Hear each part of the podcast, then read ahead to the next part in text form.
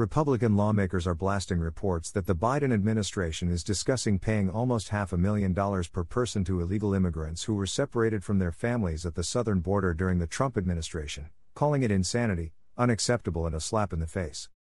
First reported by the Wall Street Journal on Thursday, the Departments of Justice, Homeland Security, and Health and Human Services are considering the payments in order to settle lawsuits filed by the American Civil Liberties Union and others on behalf of families who crossed into the U.S. from Mexico illegally to seek asylum. The families were separated under former President Donald Trump's zero tolerance policy in 2018. While the average demand in each lawsuit amounts to around $3.4 million per family, the Biden administration is considering $450,000 per person, around $1 million per family. Republicans, many of whom supported Trump's immigration policies, took to Twitter to lambaste the potential payouts. Insanity.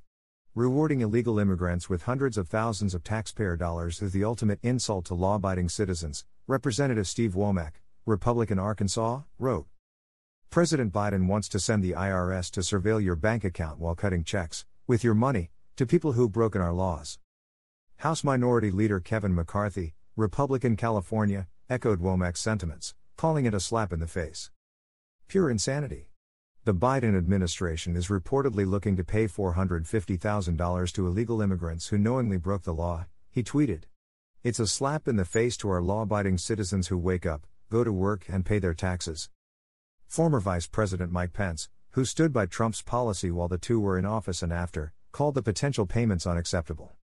Of course, their whole policy of the southern border has been a disaster from day one, he said during an appearance on Fox and Friends Friday. It's remarkable to think that under our administration, we built 400 miles of border wall and literally by implementing what was known as the Remain in Mexico policy, we reduced illegal immigration by 90%. But the reality is that they've unleashed the worst border crisis in more than 30 years, he added of the current administration. And it's all been because of dismantling policies that were working, but also sending a message south of the border that America's borders are open to people coming, coming north and entering our country illegally or abusing our asylum system. More lawmakers chimed in Thursday night. It's unthinkable to pay a burglar who broke into your home for the psychological trauma they endured during the crime, Senator Tom Cotton, Republican Arkansas, tweeted.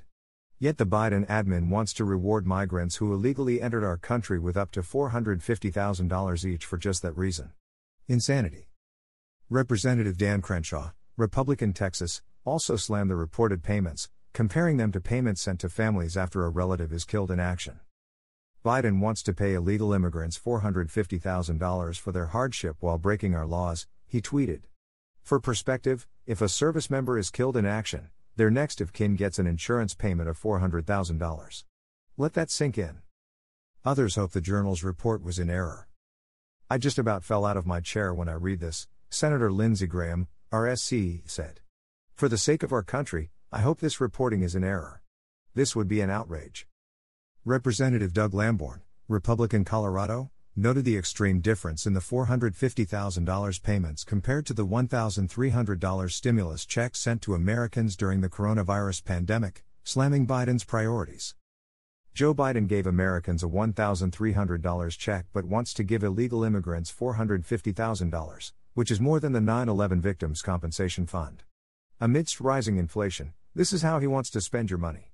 Priorities, he wrote.